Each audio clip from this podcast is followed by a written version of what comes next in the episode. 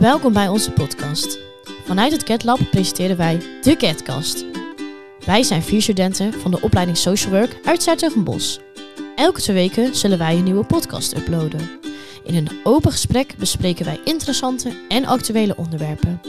Wij hopen dat jullie van onze gezellige en leerzame podcast gaan genieten. Veel luisterplezier! Hallo podcastluisteraars, we zijn weer terug met een nieuwe aflevering van de Getcast. Jullie hebben in eerdere afleveringen hebben jullie al Sophie en Anouk kunnen horen, maar ik zit hier nu met een vierde presentator. Demi, stel jezelf eens even kort voor.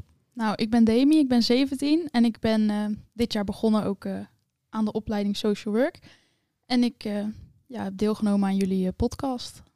Ja, en je hebt natuurlijk al een paar afleveringen kunnen meekijken, kunnen meeluisteren. Wat vind je er tot nu toe van? Nou, ik vind het heel gezellig tot nu toe. En er zijn ook al leerzame onderwerpen langsgekomen. Nou, mooi. En wat zijn een beetje je verwachtingen voor de rest van de komende tijd? Ja, zoals ik al zeg, het gaat gewoon sowieso gezellig worden. En ja, ik denk dat we ook wel meer leerzame dingen gaan behandelen. Nou, helemaal top. Welkom Demi. Ehm, laten we eens beginnen, want we hebben natuurlijk weer een onderwerp. We gaan het vandaag hebben over inclusie. Dat is het thema van de week. Nou zie ik je al vragend kijken. Hè? We hadden het er net al in de voorbereiding over. Over hoe het woord inclusie eigenlijk niet heel bekend is. Dat mensen echt met een vraagteken voor of kijken als ik dat woord noem. Dus voor die gelegenheid heb ik hier een definitie staan van inclusie. Inclusie gaat over het meedoen en het erbij horen van mensen tussen haakjes met een beperking, maar daar komen we nog op terug. Vaak hoor je ook de term inclusieve of gevarieerde samenleving. Een samenleving waarin iedereen kan meedoen en een eenvoudige manier van zeggen is insluiting. Het iedereen erbij laten horen. Dus dat gaan we doen. Ja. Ben je klaar voor? Ik nou, ben er klaar voor. Helemaal top. Dan gaan we beginnen met het actueel nieuwsartikel. Ja, een tijd geleden zat ik zo over de NOS te scrollen. Dat vind je altijd het beste nieuws. En um, een beetje een verdrietig verhaal eigenlijk. Maar ik vond wel dat er een helder verhaal achter zat. In mijn optiek dan. Dus ik vond het wel belangrijk om dit even uit te leggen. Uh, het nieuws is namelijk naar boven gekomen dat in de laatste dagen van november Airborne veteraan Sir Will, Wilf Oldham op 101-jarige leeftijd is overleden. Zo, dat is uh, al oud. Ja, hij heeft het uh, lang volgehouden. Nou, en um, ik zal eens een beetje toelichting geven over het verhaal van uh, Sir Wilf. Sir Wilf was een van de 12.000 mensen van de Airborne van Groot-Brittannië. Airborne is de luchtmacht, de vliegtuigen. Um, en hij is in september 1944 ingezet voor de Slag om Arnhem, beter bekend als Operation Market Garden. Um, ik hou zelf heel erg van geschiedenis, dus ik vind dat soort verhalen altijd wel interessant. Ik weet niet hoe dat met jou zit. Nou, ik ben niet zo van de geschiedenis. Nee, echt. Dat, dus als, je, als ik zeg Operation Market Garden, dan heb je geen idee waar ik het over heb. Of... Nou, ik weet het omdat jij het nieuwsartikel aan mij hebt laten weten, maar als je het zo zou zeggen, dan zou ik geen idee hebben. Nou, dan zal, dan zal ik dat even kort toelichten. Uh, Market Garden, de slag om Arnhem, was een missie van de geallieerden in de Tweede Wereldoorlog om de brug over Arnhem, over de Rijn was dat volgens mij echt heel veel rivieren in Nederland. Daar word je niet goed van. Ja, de Rijn was het. De Rijn, zo. Zo, je hebt opgelaten. Om de brug over de Rijn uh, in hand te krijgen, om zo de bevrijding van Nederland vlot te laten verlopen. Helaas stonden de Duitsers te wachten en toen ze met vliegtuigen kwamen om de brug over te nemen en er allemaal parachutisten uitsprongen, was het gewoon, uh, ja, hoe zeggen ze dat, kanonnenvoer. En um, Sir Wilf was een van die 12.000 parachutisten, zoals ik hier heb staan. Maar op miraculeuze wijze wist hij te ontsnappen. Nou, half jaar, drie kwart jaar later, oorlog is voorbij. En uh, Sir Wilf uh, heeft zich altijd heel erg welkom gevoeld in Arnhem. Uh, na de Tweede Wereldoorlog is hij vaak in Nederland en in Arnhem gekomen, ook bij gastgezinnen, om over zijn ervaringen te vertellen. Um, Sir Wilf is ook vaak aanwezig bij herdenkingen, onder andere in Ede, Oosterbeek en Arnhem. Ook bezocht hij nu intussen niet meer voetbalwedstrijden van de uh, eh, voetbalclub van Arnhem. Ehm, hij heeft ook in zijn tijd een paar belangrijke titels wel gekregen. Toen hij 99 jaar was, eh, werd hij uitgeroepen in, het, in de orde van het Britse Rijk, zoals het hier staat. En nu komt er een hele mond vol. Hij is namelijk, heeft namelijk een van de hoogste titels gekregen. En daar staat Member of the Most Excellent Order of the British Empire.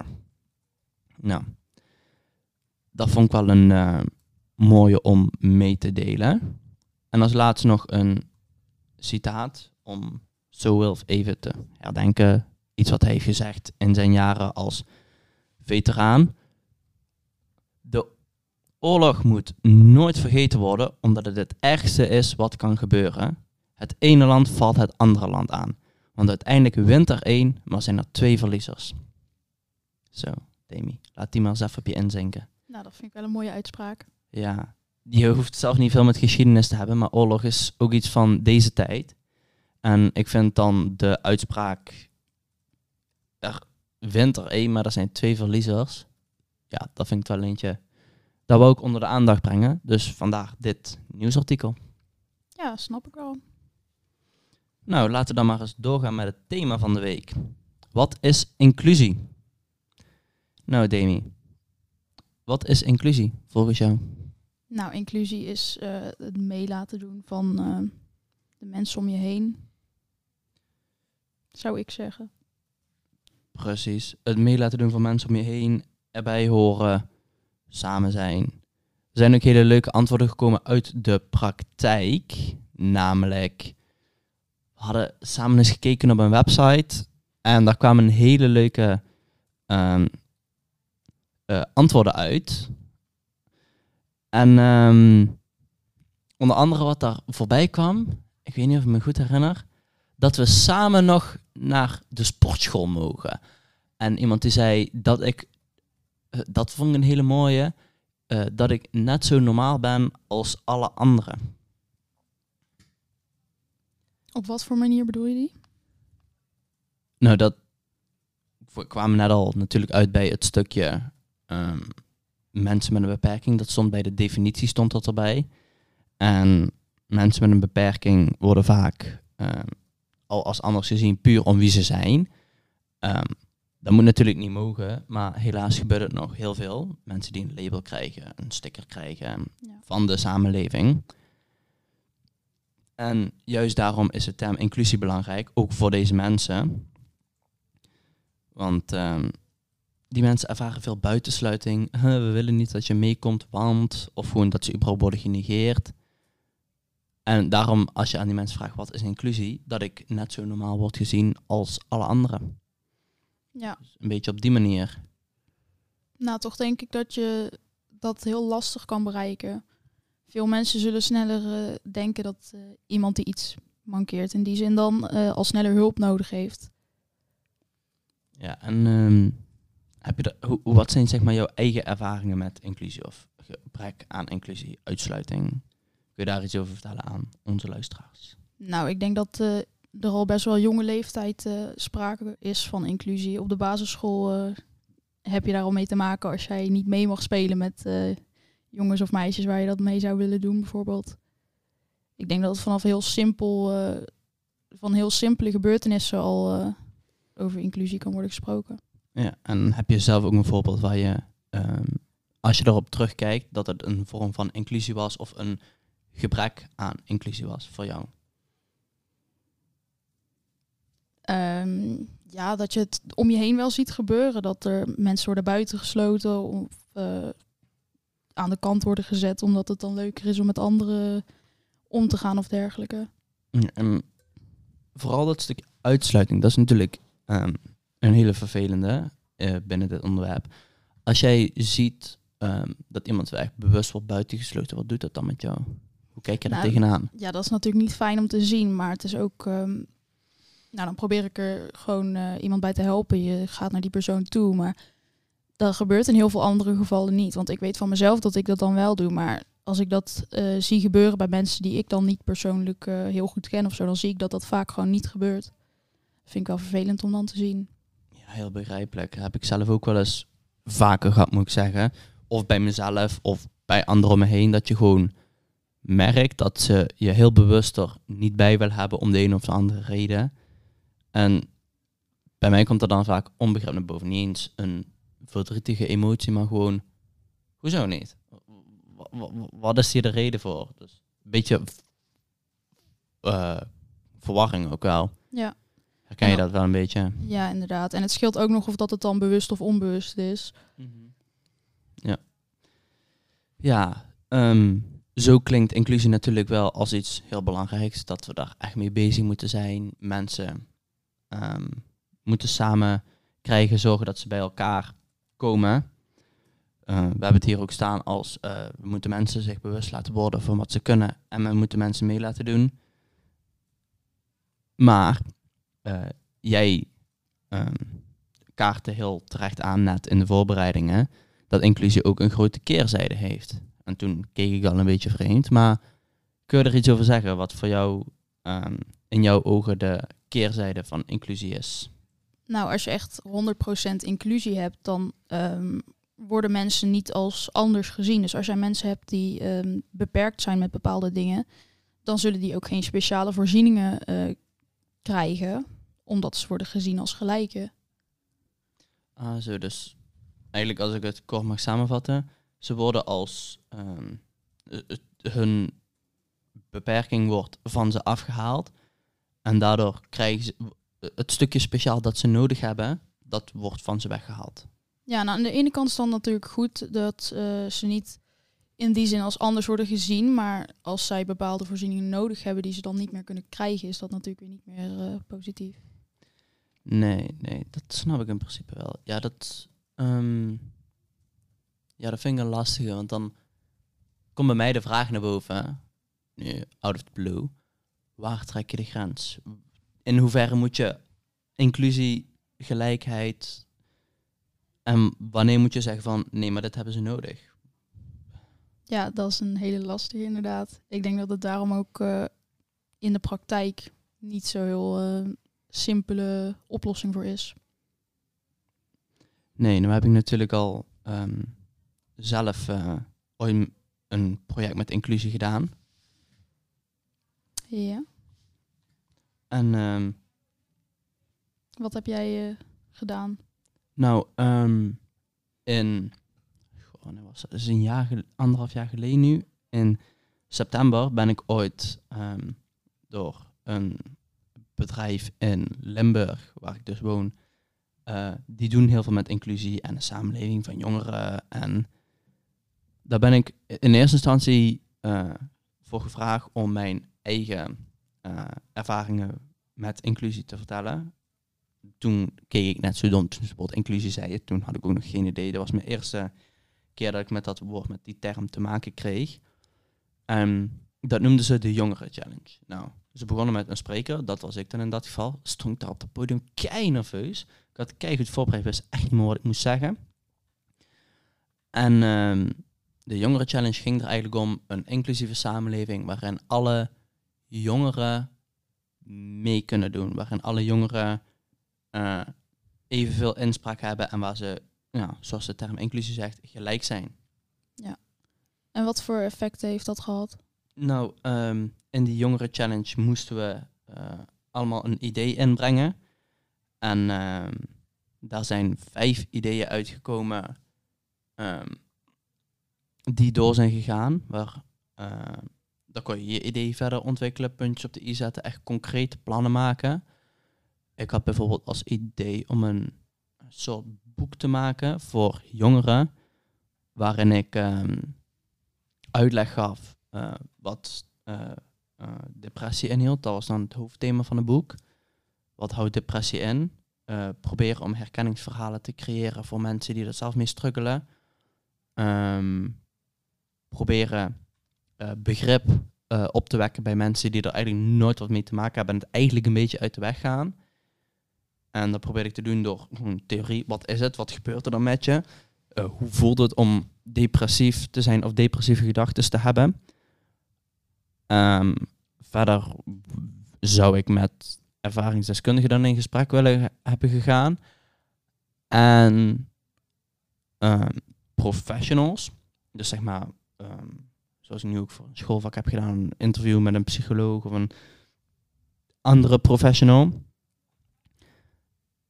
En als laatste nog zo'n, weet wel, heb je vaker hulplijnen, tips, zeg maar, wat ik vaak ook onder een podcast zet, Ja. als we die uploaden. Allemaal van die hulplijnen websites uit terecht kwam. Dus dat idee hadden gepresenteerd en daarmee kwam, kwam ik net nog door met vijfde plek.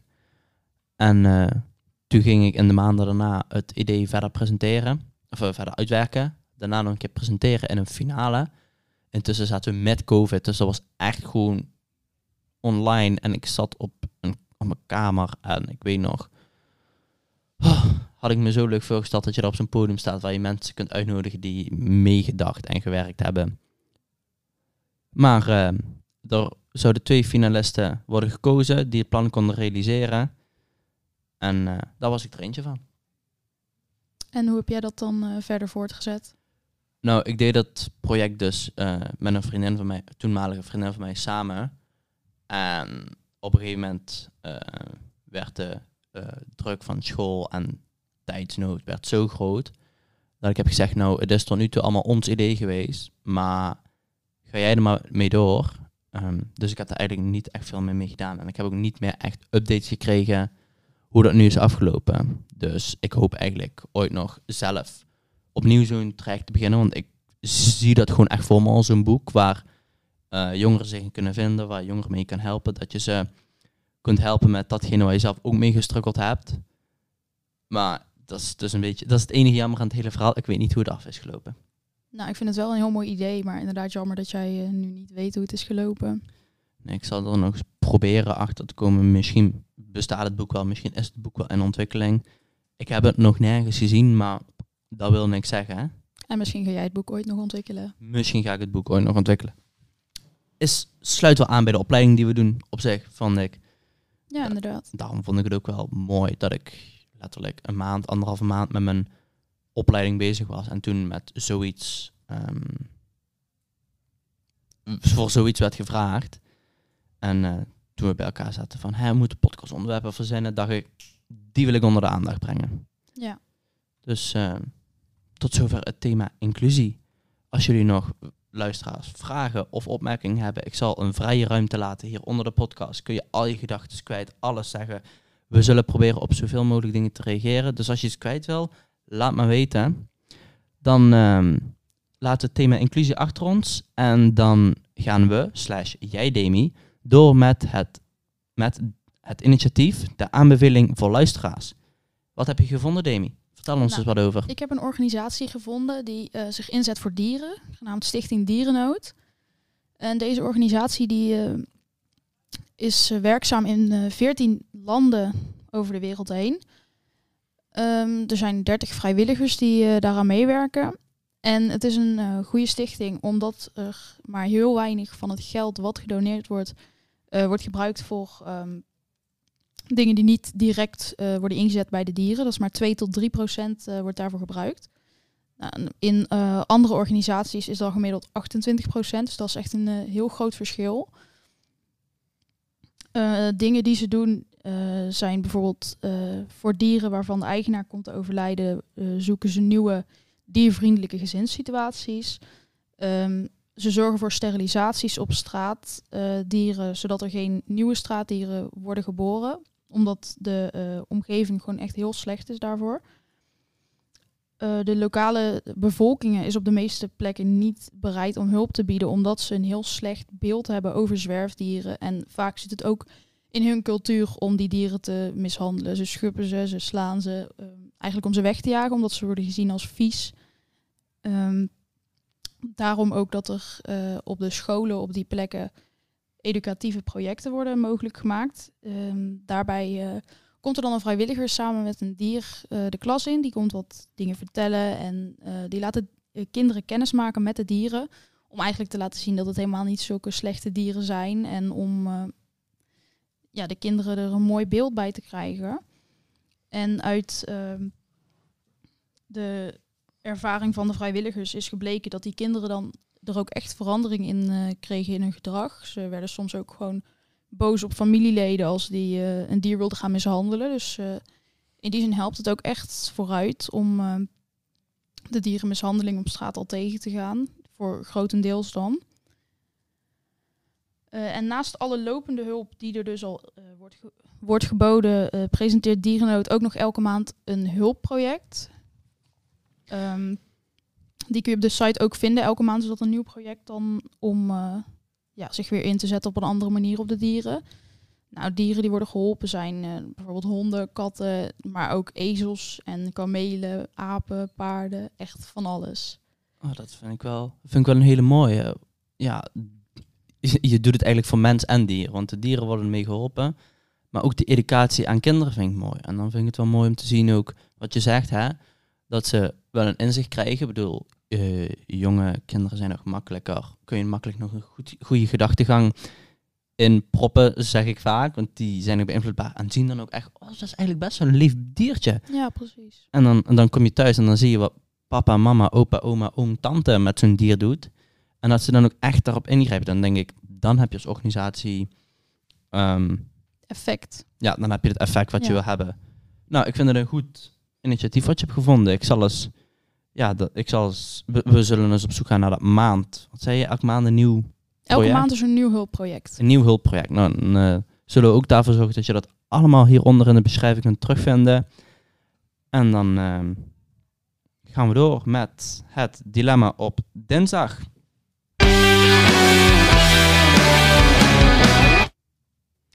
Ja, we hebben echt weer een fantastisch dilemma op dinsdag gevonden.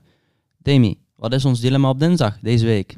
Ons dilemma is, eh, je kan overal naartoe teleporteren of je kan in iemand anders zijn huid kruipen. Poh, wat hebben we toch altijd onmogelijke keuzes hier bij de Getcast. Ja. Ongelooflijk. Maar toch moet je een keus maken. Waar zou jij voor gaan? Nou, laten we dat nog even parkeren, want we hebben de luisteraars gevraagd wat ze zouden kiezen. En die waren vrij duidelijk. 80% koos voor overal naartoe teleporteren en slechts 20% koos voor in iemand anders zijn huid kunnen kruipen. En dan ga ik nu met de minderheid mee, want ik zou het fantastisch vinden om gewoon in iemand anders zijn huid te kunnen kruipen. Om gewoon eh, met iemand mee, mee te lopen, want zo zie ik dat dan. Je zit in iemand, maar je doet verder niks. En dat je eigenlijk in de leef- en beleefwereld van iemand komt. Ja, dus daarom zou- ga ik met die 20% mee in iemands huid kunnen kruipen. En in wiens huid zou jij willen kruipen? Oh, wat een vraag. Moet dat dan een beroemd iemand zijn? Of, of gewoon een... Jouw keus. Goeie vraag, goeie vraag. Nou, ik denk dat ik sowieso voor een vrouw zou gaan, omdat ik echt wel wil weten wat de leef- of beleefwereld van een vrouw is. Dat, maar dat is sowieso iets wat, ik- wat, wat ik mij dan afvraag van hoe is dat? Maar ik weet het niet. Weet ik veel. Wat een vraag. nou, da- da- dat staat nog in de sterren. Het kan toch niet, dus daar ga ik geen antwoord op geven. Maar dus mijn halve antwoord is in de huid van een vrouw, om te weten hoe het is om vrouw te zijn. Ja. En jij? Welke zou jij kiezen? Ja, ik zou wel gaan voor het teleporteren. Ja, ga je teleporteren? Ja. Waar ga je dan overal naartoe? Overal, ja. Dat is echt een heel slecht antwoord. Waar zou je naartoe gaan? Ja. Eén specifiek plek. Oh, ik zou graag naar Spanje willen sowieso. Maar als ik overal heen zou kunnen teleporteren, dan zou ik gewoon de hele wereld rondgaan. Dan eh, ga ik met je mee. In jouw huid. Goed antwoord. Nou, dan heb ik het antwoord. Ik ga in de huid van Demi kruipen, zodat we overal naartoe teleporteren. Want ik maak graag wereldreizen en zo. Nou, dat is dan weer het dilemma op dinsdag. We gaan heel goed eh, vandaag, Demi. Ehm, hebben jullie niet op het GetLab Insta kunnen stemmen? Dan zal ik hieronder nog een poll achterlaten waar je zelf kunt kiezen of je overal naartoe wilt teleporteren of net zoals mij in iemands huid wil kruipen. En dan ben ik, ben ik heel benieuwd wat de mening van de luisteraars is. Ja, ik ook. Maar volg dus vooral even GetLab Avans Breda Den Bosch op Instagram. Want daar komt het dilemma op dinsdag voorbij. En dan kunnen we jouw stem meenemen in onze podcast. Laten we doorgaan. De tips en tricks. Hoe kom je de studententijd door? Ja, jij had deze week een wereldrecord eh, gevonden. Jazeker, jazeker. Mijn tip voor jullie als studenten, volwassen, ouderen, senioren is... Verbreek even een wereldrecord. Ik heb hier naast mij, die ga ik nu niet erbij pakken, heb ik een zak M&M's staan. Het is mij namelijk eh, ik heb namelijk gevonden dat als je zes M&M's op elkaar kan stapelen, dat je in het Guinness Book of World Records kunt komen. Er was namelijk een wereldrecord dat stond op vier M&M's stapelen. Toen heeft iemand het naar vijf verbroken. Ehm, en dat staat dus heel leuk bij als slagzin. Kun jij er een zesde bovenop stapelen? Stuur een foto en verbreek een wereldrecord. Nou, ik vind zo'n uitdagingen wel leuk. Dus ehm, dat gaan we zelf proberen na de opnames. Ja. En ehm, we nodigen jullie, jullie natuurlijk ook allemaal uit om dit zelf te proberen. En is het jullie gelukt, stuur het dan vooral lekker naar het Instagram-account van GetLab, Avans, Preda of Den Bosch. Nou, dan was het dit alweer voor de podcast van deze week. Maar niet voordat we het gek, leuk, niet relevant, maar wel interessant weetje hebben gebracht. In 2015 stierven er meer mensen door het maken van een selfie dan door aanvallen van haaien. Vraag me niet hoe, maar het is ons als mensheid gelukt om de ultieme dommigheid naar boven te brengen. Demi kijkt me al heel raar aan hier. Vergeet ons niet te volgen. Druk op het belletje, zodat je een notificatie krijgt als we een nieuwe podcast uploaden. Vergeet ook vooral niet het GetLab van Breda Den Bosch op Instagram te volgen. Kijk hieronder nog even in de beschrijving, zodat je alles nog een keer terug kunt vinden. Stem nog even lekker op het dilemma op dinsdag. Laat nog even weten wat je van de podcast vond in de Q&A. We zullen proberen overal antwoord op te geven. En dan zien we jullie bij de volgende podcast.